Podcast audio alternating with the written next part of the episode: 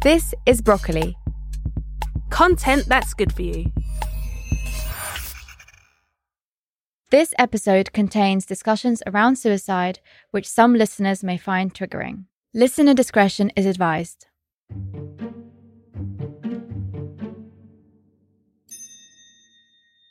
Can you believe it's Pancake Day soon? Honestly, it just creped up on me. Get it? Crepe? That joke was terrible. But the worst part of the month is over. Here's to not thinking about being forever alone on Valentine's for another 51 weeks and eating your entire body weight in pancakes instead. Lemon and sugar, Nutella, or even a savoury pancake. Pancakes have more range than all the people you'll ever date.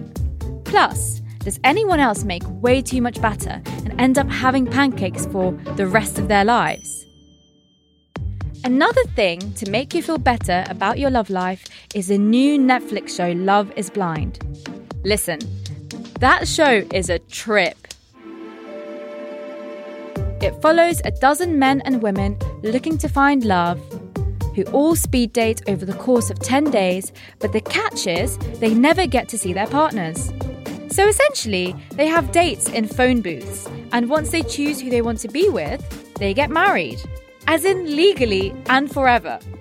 Obviously, when some of these people get married, they realise they've made the biggest mistake of their lives. Speaking of mistakes, I have been subscribed to ClassPass for a while now, an app that provides access to thousands of fitness classes without having to make a commitment to a single gym. I left my gym a year ago because I didn't exercise, so I don't know why I thought ClassPass would be any different. It's those referral codes, I swear, they got me. You pay a monthly rate and get a number of points to use up. The problem is, when you don't, your money just disappears.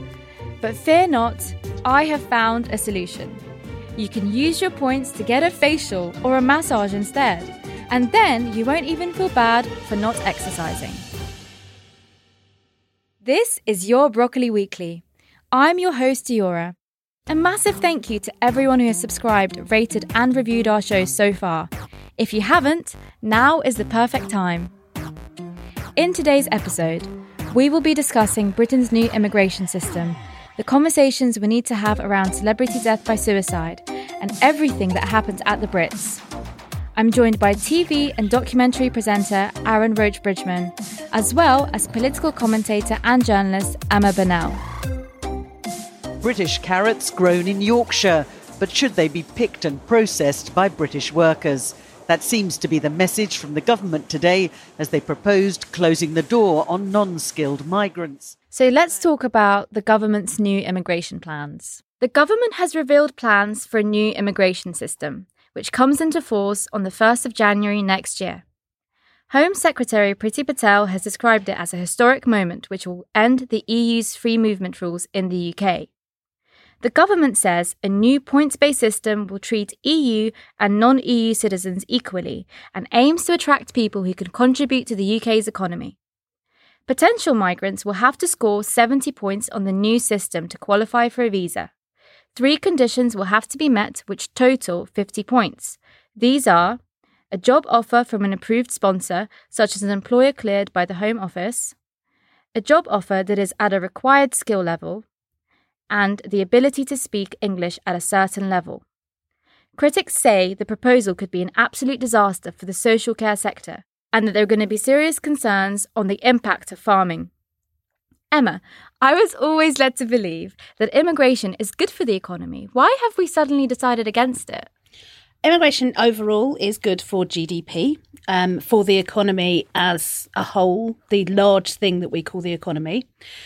There are some small impacts in certain sectors where people believe, rightly or wrongly, there's some evidence in favour of it, there's other evidence that argues against it, that it, immigration in large waves has depressed wages in certain sectors.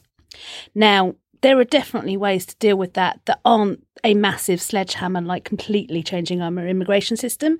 And some like me would argue that better intervention on wages is actually what's needed for making sure that people are paid a proper wage for a proper day's work.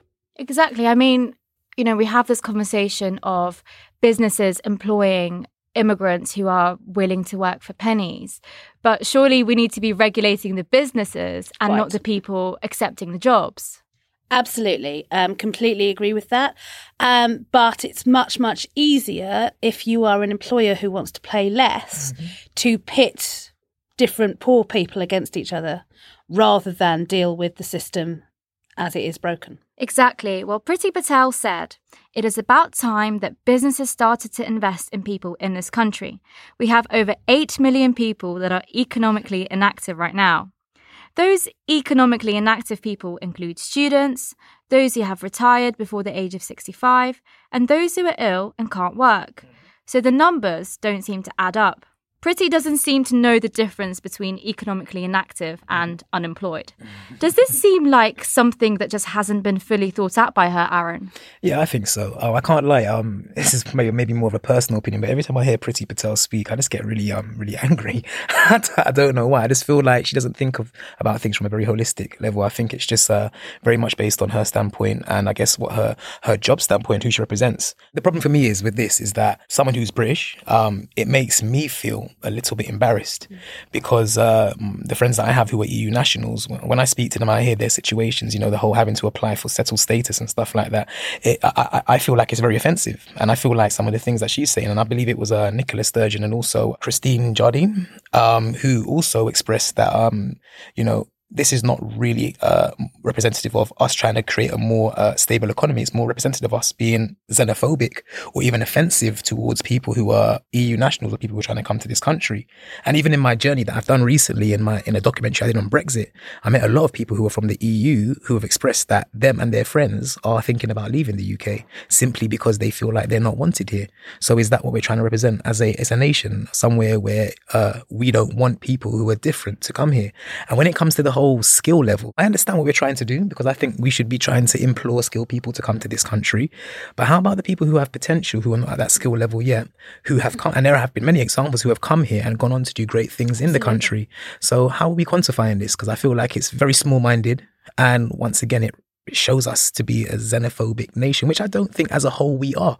So, me as a British person right now, when I'm in conversations with uh, wider groups of people from different places, I do feel a little bit embarrassed. we say, oh, we only want to attract people with the greatest skills, and I, I agree with with Aaron that that you know that means that we may lose a whole layer of potential. But there's also the fact that if you are a highly skilled person, then you probably are um, a bit more cosmopolitan, uh, a bit more metropolitan, and in demand.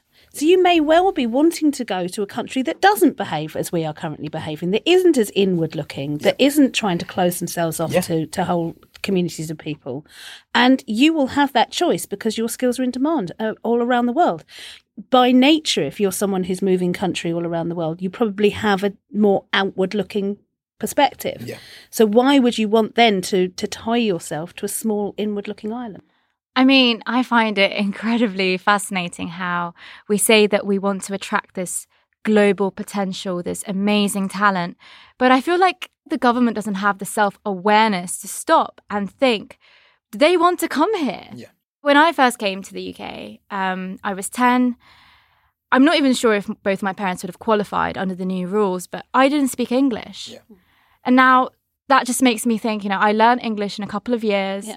and my family, we have contributed to this society through tax, culturally, in every single way possible. Why are people being shut down from that?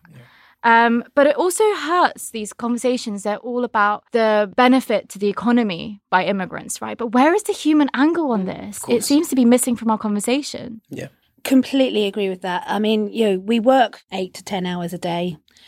What about the other hours where we spend it with our friends and our loved ones and the people that enrich our lives um, culturally, socially? You know, when you go down the pub and you meet like people from all over the world, when you're um, walk down a high street like where I live and there's like 12 different types of cuisine and Yep. it's not even a big high street. you know, when we go to an art gallery and we see um, native art from all around the world, when we see art from our own communities that are so blended and mixed, Yeah. you know, where is the celebration of that? We talk about GDP, But I've been working in and around politics for 20 years, journalist of, you know, a few years now. I'm not sure. I mean, I know it stands for gross domestic product. not sure I could actually tell you what GDP means, and I certainly couldn't tell you what it means to my life. Mm. Exactly. And I agree with Emma because, like, do you know how nice Polish bread is? Mm-hmm. Oh, have you, God, have you yeah. ever tasted Polish bread? like, I would have never have known how nice it is. And no, not not to try, try and make it into into a joke, but I'm just trying to say I, I agree with you with you, Emma. And I feel like there's so much that can be gained from the from the plethora of different types of um of cultures that we've come to see here in in Britain because of um migration or immigration. Also, to go back to what you were saying about the point system, one of my friends actually said, you know, I've actually gone through the list of criteria for what you would have to go through as someone who needs to qualify to come to this country. And she is someone who was educated here at a very good all girls school, born and raised here. And she said, I only scored 50. So what does that mean? I wouldn't have been able to come here myself. like, well, I can't stay here. And, you know, it just, it just kind of sparked off a, a conversation. It's like, how realistic is this criteria? And I feel like I know you were saying that um obviously they're saying it because they want to implore highly skilled people, but part of me feels like that is just a bit of a, a ploy for them to actually just make it so that we can officially say that more more people of you can't come. It's just a way of it's, it's for me it's like a ploy. It's like, okay, look, we've got this criteria, and if you don't adhere to this, you can't come. But for me, it's more like, well, actually, we don't want you to come, so we're gonna so we're gonna put this um criteria that's really really hard for a lot of people to meet, and therefore a lot of you can't come, which I think is, I think it's this like it's this dastardly. I think it's I think it's unscrupulous, like completely. The system's also completely dishonest. Why is it 70 and not 7? Yep. Because there's not a single criteria at the moment, doesn't have a zero on the end of it. Hmm. it's 70, not 7, because that sounds like a bigger number. Yep. Sounds like it's harder to get in. It's just political packaging. Hmm. The other reason, and the reason that they're not going to tell the people who are in favour of the system, is because they are going to have to tinker with it a lot. Hmm. They keep saying Australian style points based system.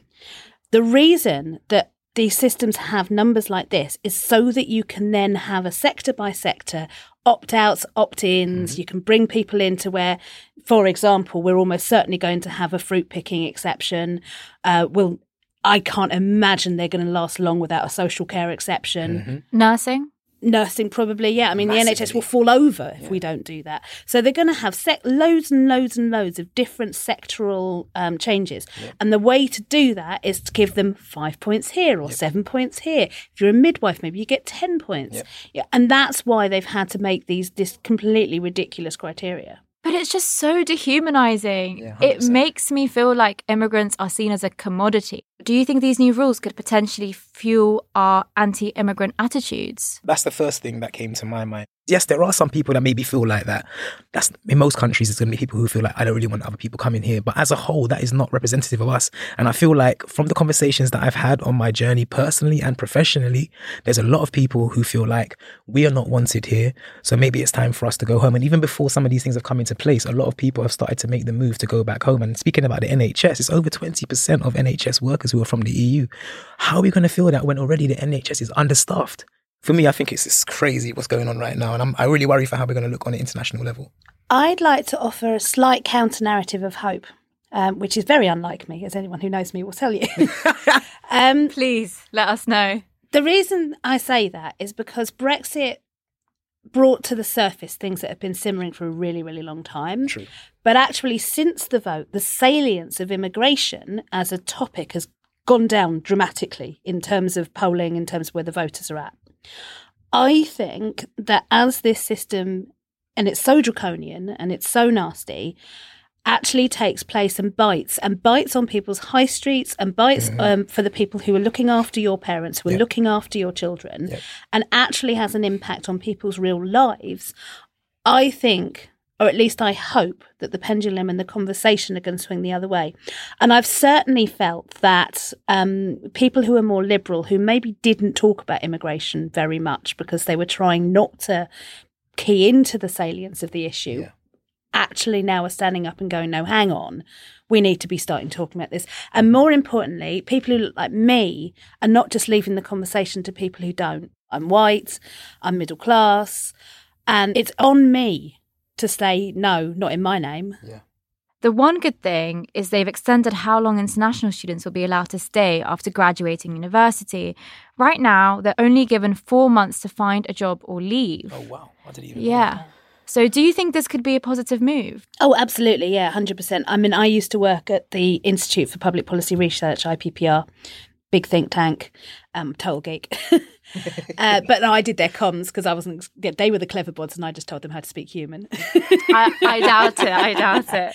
but they've been doing research on this for years, and it's just it was always you know constantly, basically every single person in the Conservative Party, except Theresa May, who was Home Secretary and then Prime Minister, knew that this was an insane policy because they are exactly those best and brightest people that mm-hmm. even the Tories who want to curb immigration completely still want to be attracting. No one could understand why they wouldn't take it out of the immigration figures.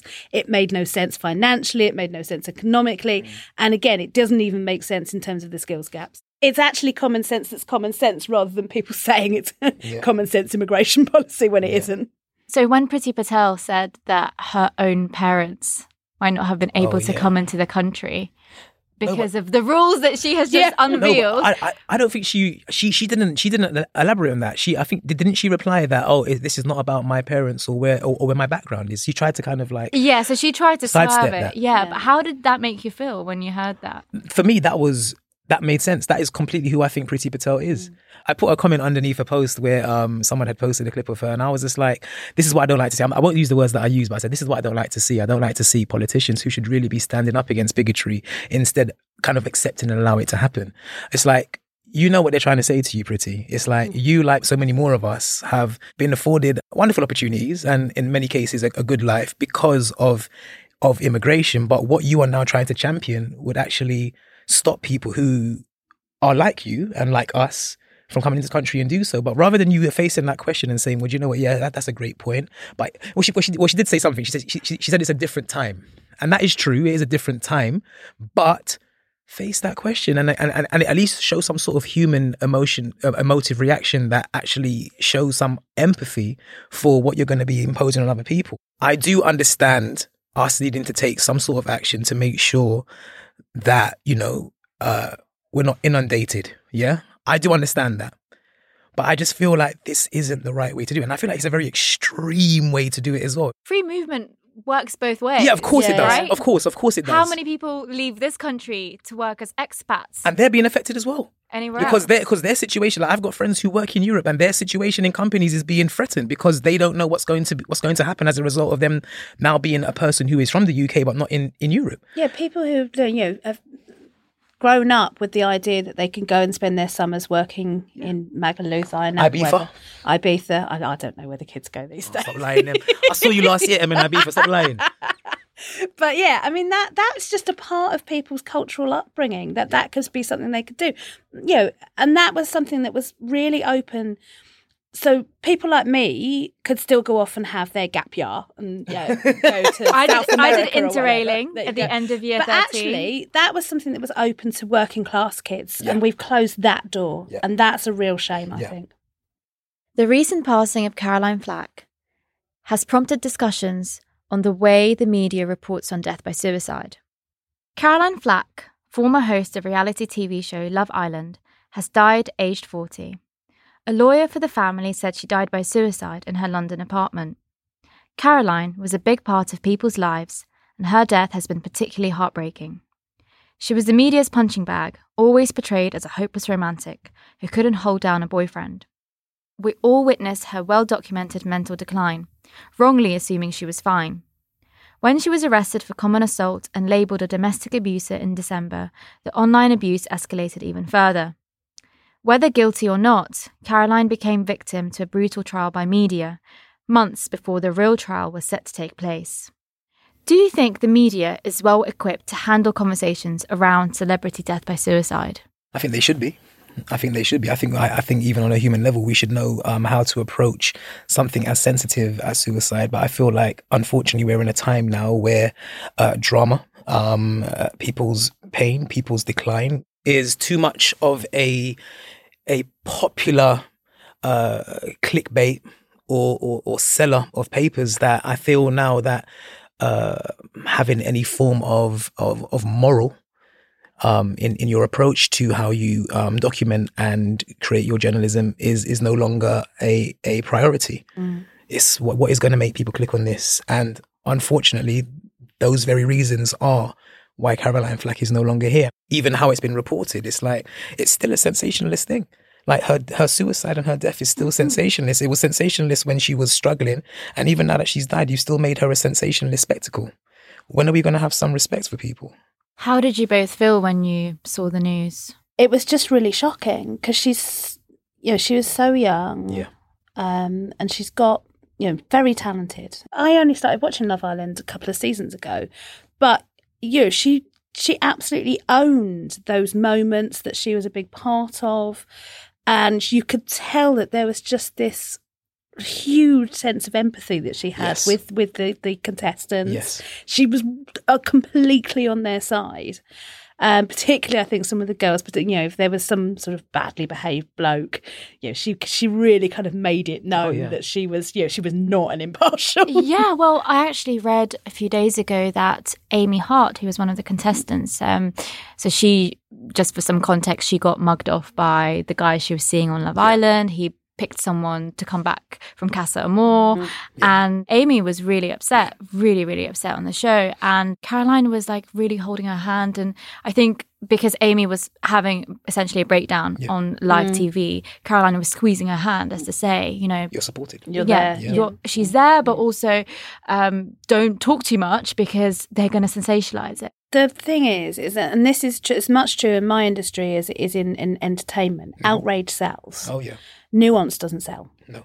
Um, so if I write something that says, well, on the one hand, Tony Blair is, you know, a very successful Labour politician. On the other hand, uh, Iraq. Uh, and you have to see both sides of that and maybe look at what the lessons could be from the good. No you one know, wants that. Nobody wants that. You, you've got to have devils or heroes. Yeah.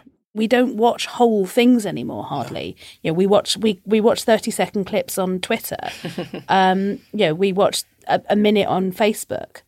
So you've got to have that moment from your reality television show that's going to break through in 30 seconds. Yeah. So of course you turn people into these complete cartoons of themselves. We just turn people into these villains over and over again. And you know, uh, I know very little about the case that Caroline was involved in. I know the details that a few people who choose not to read the tabloid press know. But it's not really my business. Exactly. You know, I'm not one who believes that we should anonymise people who are um, accused of crimes. Um, but not least because if the, if other victims need to come forward, then that's really important not to do that.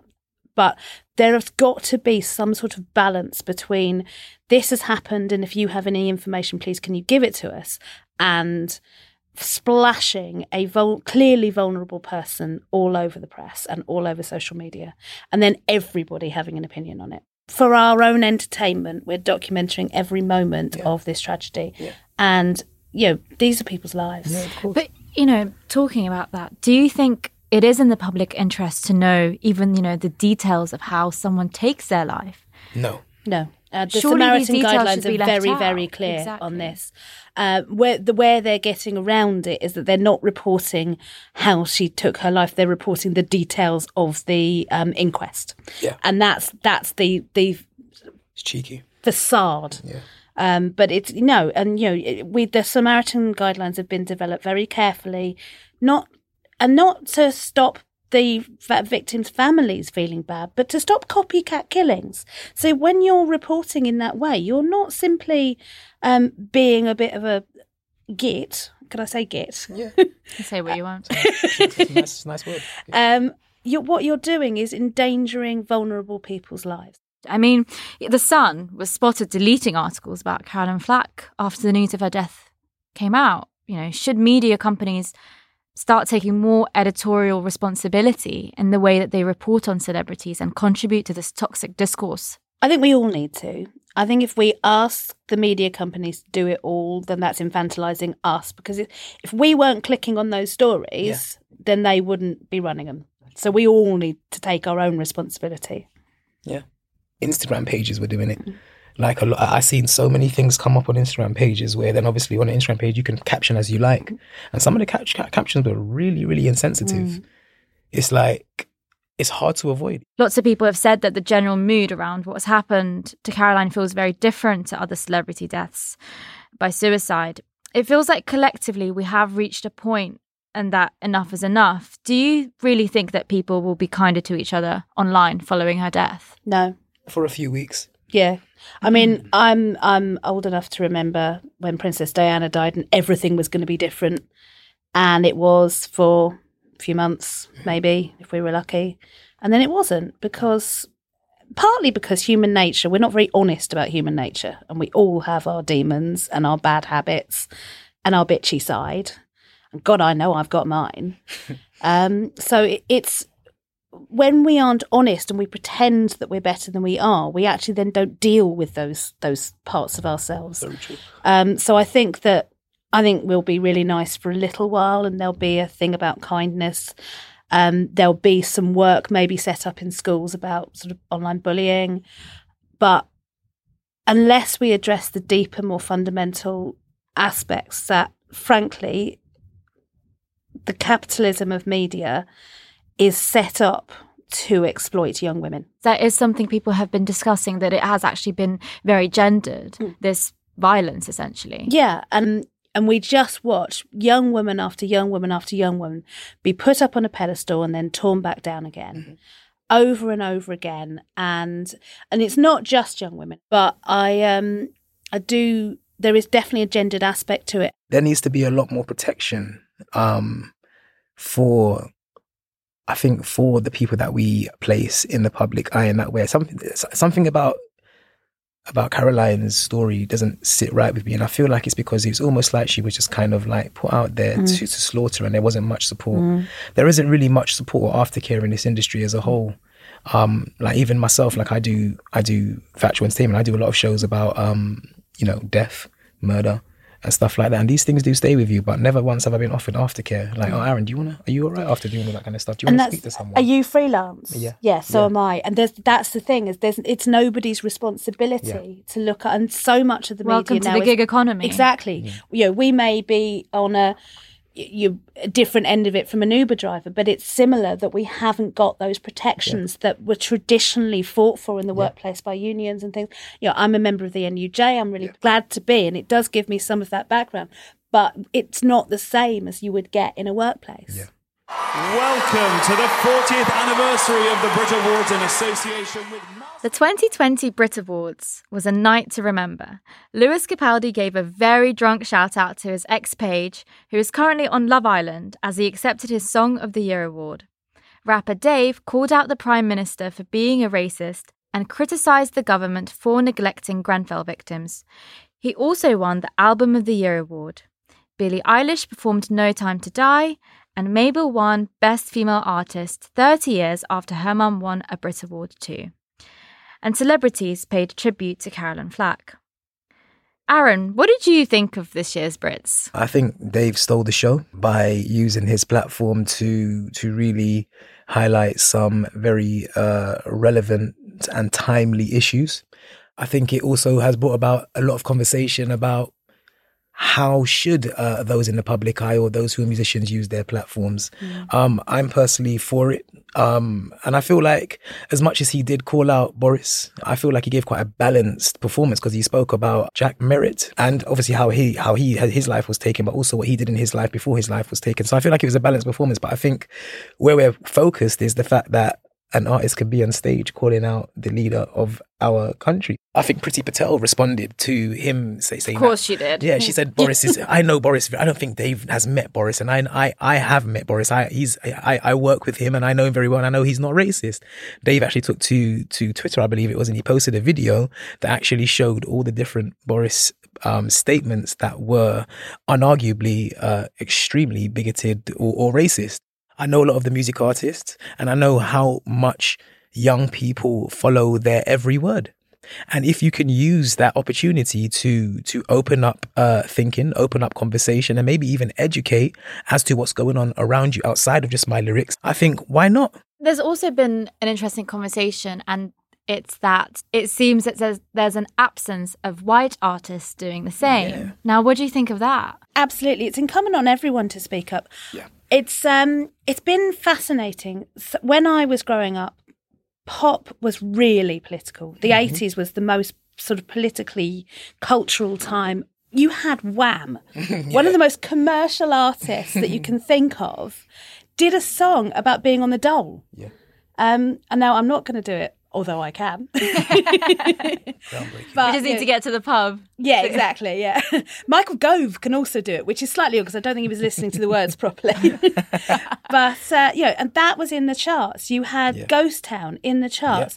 And then I think the generation that grew up being supported by rock and roll and rock and roll being rebellious just turned into a generation of corporate suits. And the 90s was all about sort of, you know, you can non-conform you know, you you can be grunge or you know, but you you had you did it in a non-political way and i think that you know rock and roll got bought out Yeah.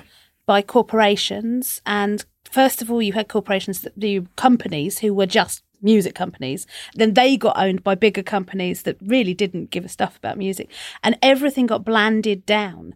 And it's actually great to see this new wave of people with a voice coming in and saying well actually I do really care about issues and I've got a platform and I'm going to use it. And I'm extremely talented. And I'm yeah, and I'm very very talented, and not just talented in terms of you know my my music ability, but talented in the way that I know how to use my voice. You know what you see with artists, particularly ones who are coming through by building themselves up through social media, is that they don't um, simply develop their musical skills, mm. their lyrical skills, but they also develop their ability to build and talk to an audience. Mm-hmm.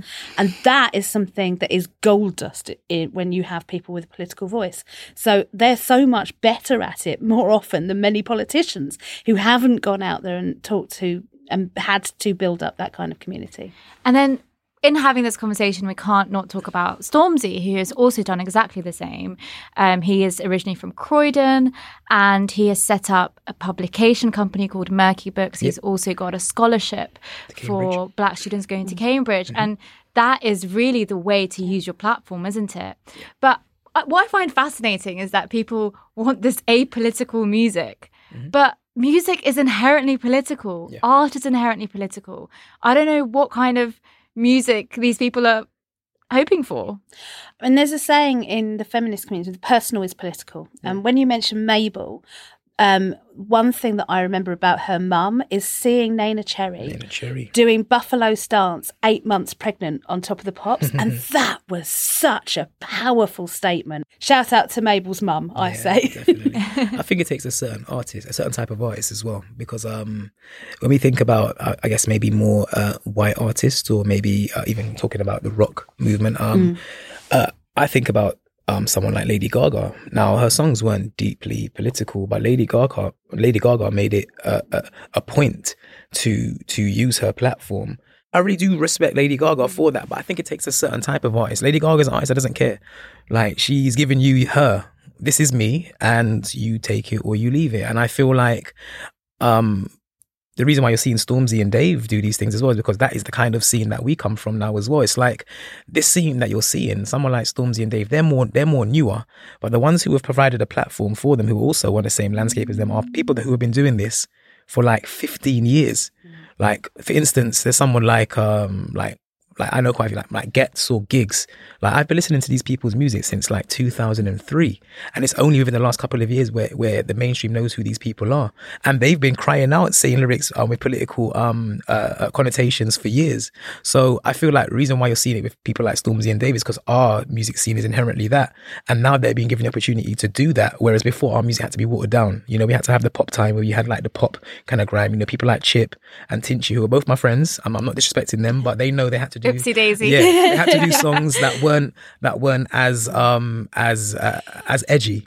So it takes a certain type of artist. And Um, yeah, I do think there is like there's a difference between an artist who lives for the arts Yeah. and an artist who wants to be famous. exactly. And if you want to be famous, then you will sand off your rough edges. Yeah. Um, because you will need to appeal to as many people as Yeah. possible.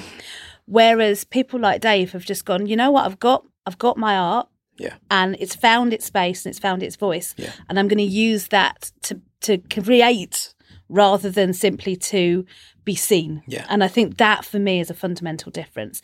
And I'm not saying there's anything wrong. And you know, some artists who I would say are part of that sort of blander area.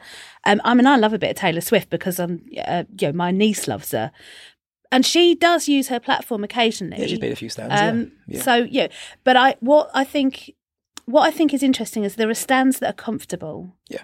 And then there are stands that you should make, even though they're deeply uncomfortable. Yeah. Um, and that's where I'd like to see more of those kind of artists who you see on Comic Relief Mm-hmm. actually going, well, hang on, there's a reason that we've is got this poverty, Yes, and maybe yes. we should look deeper at that as well as raising this money to Instead do of just works. making a little song out of it and Yeah. forgetting And my about my it. worries as well is that I I know that in certain cases, certain labels and certain managers are saying, "Do you know, maybe you should talk about that issue because it will bring more people over here. I just hope that that, that doesn't become a thing. I don't want people to be doing the whole fake, uh, the fake, fake woke. fake woke. Don't don't do fake woke to the uh, to the point where it becomes something now of a of a of a ploy for an artist to gain some some sort of popularity. Um, I- I think ultimately, even if it is fake woke, hopefully it will open up conversations. But I just feel like it will be very unauthentic and dis- disingenuous if you are just pretending to care about and an people issue. know. Yeah. People, People know. People. Because I think that's what was really interesting is the difference between some of the sort of celebrity endorsements you get and something that just genuinely feels like it's come from the bottom up. Like the Grimes for Corbyn movement, I thought was fascinating Yeah. because it didn't try to be anything other than what it was. And it was just people talking to each other in their own in their own big- way. It's a big movement. Yeah. yeah, it and it got a lot of support. for Yeah, Corbyn. Um, there were barely any women nominated at this year's Brit Awards. Emma, were you shocked by this at all? uh, shocked but not surprised. I think is the the standard phraseology. Um, I mean, we're in a a moment where most of what I hear is a few female American singers and a lot of pasty white blokes with a guitar. And then people like Dave. And those seem to be the three kind of categories that are coming through at the moment. Now, I'll admit, I don't think I've listened to Radio 1 for 20 years. Um, you know, I listen to the Grateful Dead for God's sake, and they're old enough that my parents were into them. but you know, it's when you when you are out and about and you you that ambient noise that you're getting, those seem to be the sort of the key categories. So your Lewis Capaldi's are, uh, and before that the ginger one, Ed Sheeran. Ed Sheeran. Thank the you. ginger God, one. I can't remember Ed Sheeran's name. Oh God, I'm really showing myself up. Um, but that's that has been sort of the on vogue. And I- Harry Styles as well has been Harry in the- Styles, yes. I mean, he's very beautiful. I, I, I Although think he's what great. a suit. that I did see. but yeah, I think I do think that there is this kind of um we always revert to rock and roll as a bloke, white bloke with a guitar. And that's really hard to break. Hmm. Well, just a few weeks ago, the band 1975 said they weren't going to play at any more gender exclusionary gigs and festivals. Do you think artists should take a similar stand when it comes to award ceremonies like the Brits? I think they should. Um, I work with a event organizing company. We do like shows uh, all around the country. We do tours with artists. Uh, we also do a few international um shows as well. And uh, it's a husband and wife team who actually um run the uh, organization, and that's something that we've been having a lot of conversations about because um we've been looking at festivals as well. And it's like we've noticed that wow, where, where's the where's the females?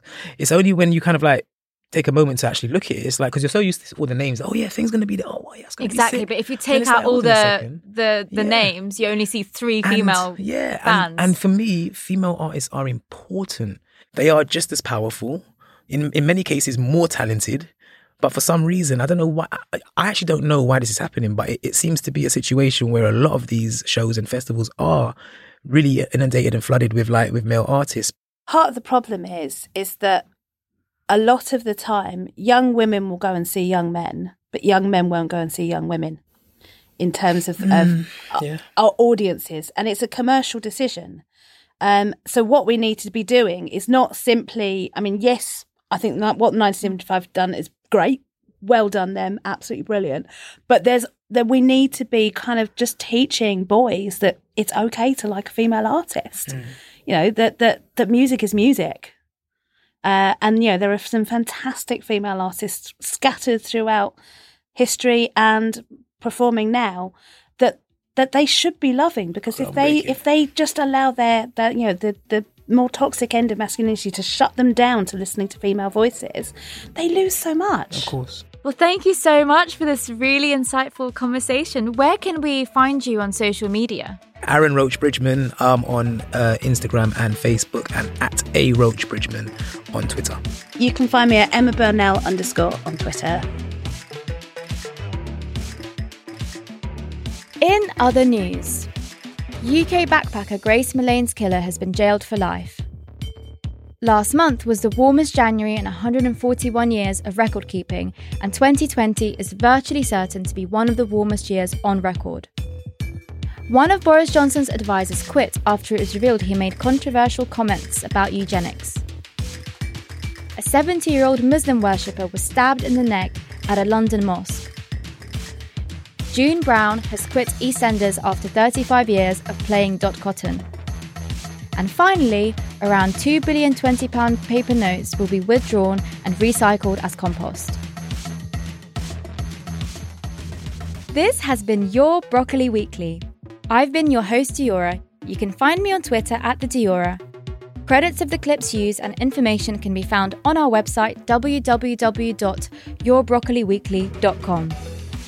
Join the conversation now and share your views using the hashtag YourBroccoliWeekly.